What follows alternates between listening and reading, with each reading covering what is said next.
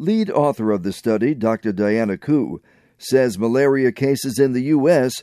usually are blamed on people who visited other countries. Most of the cases we get now are from travelers, return travelers, or foreign visitors. Compared to other travel associated diseases, malaria outnumbers um, other diseases by a lot. Every year we see about 1,500 cases of malaria compared to like dengue fever is only about 259. Um, this is data from the past 15 years. Khuu is an epidemiologist at the Los Angeles County Department of Public Health in the western state of California. Between 2000 and 2014, about 21,000 people were admitted to American hospitals due to complications from malaria. More than 4,800 had severe malaria, so they had such problems as renal failure, coma, and acute respiratory distress.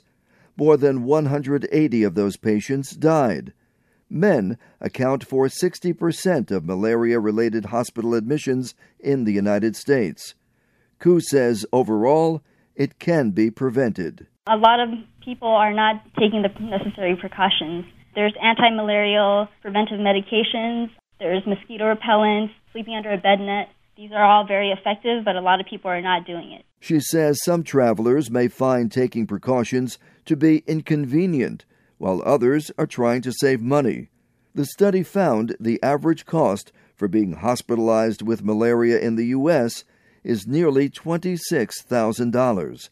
When you add up all the bills between 2000 and 2014, it's more than a half billion dollars. While these U.S. cases are attributed to travelers, Khuu says that could change. Mosquitoes are in abundant supply. The vectors that can carry malaria are present in the U.S. There's always a possibility that malaria might start transmitting again in the U.S. The prevalence of malaria in the U.S. prior to the 1950s led to the Centers for Disease Control and Prevention. It was very prevalent at the time, especially during the war times, and that's the reason why the CDC was actually established. It was to combat the malaria problem. Most of the malaria cases in the U.S. are caused by the Plasmodium falciparum parasite. It's blamed for the majority of the malaria cases and deaths worldwide. Khuu encourages U.S. doctors to consider malaria as a possible diagnosis when a patient has a fever and they have just returned from travel abroad.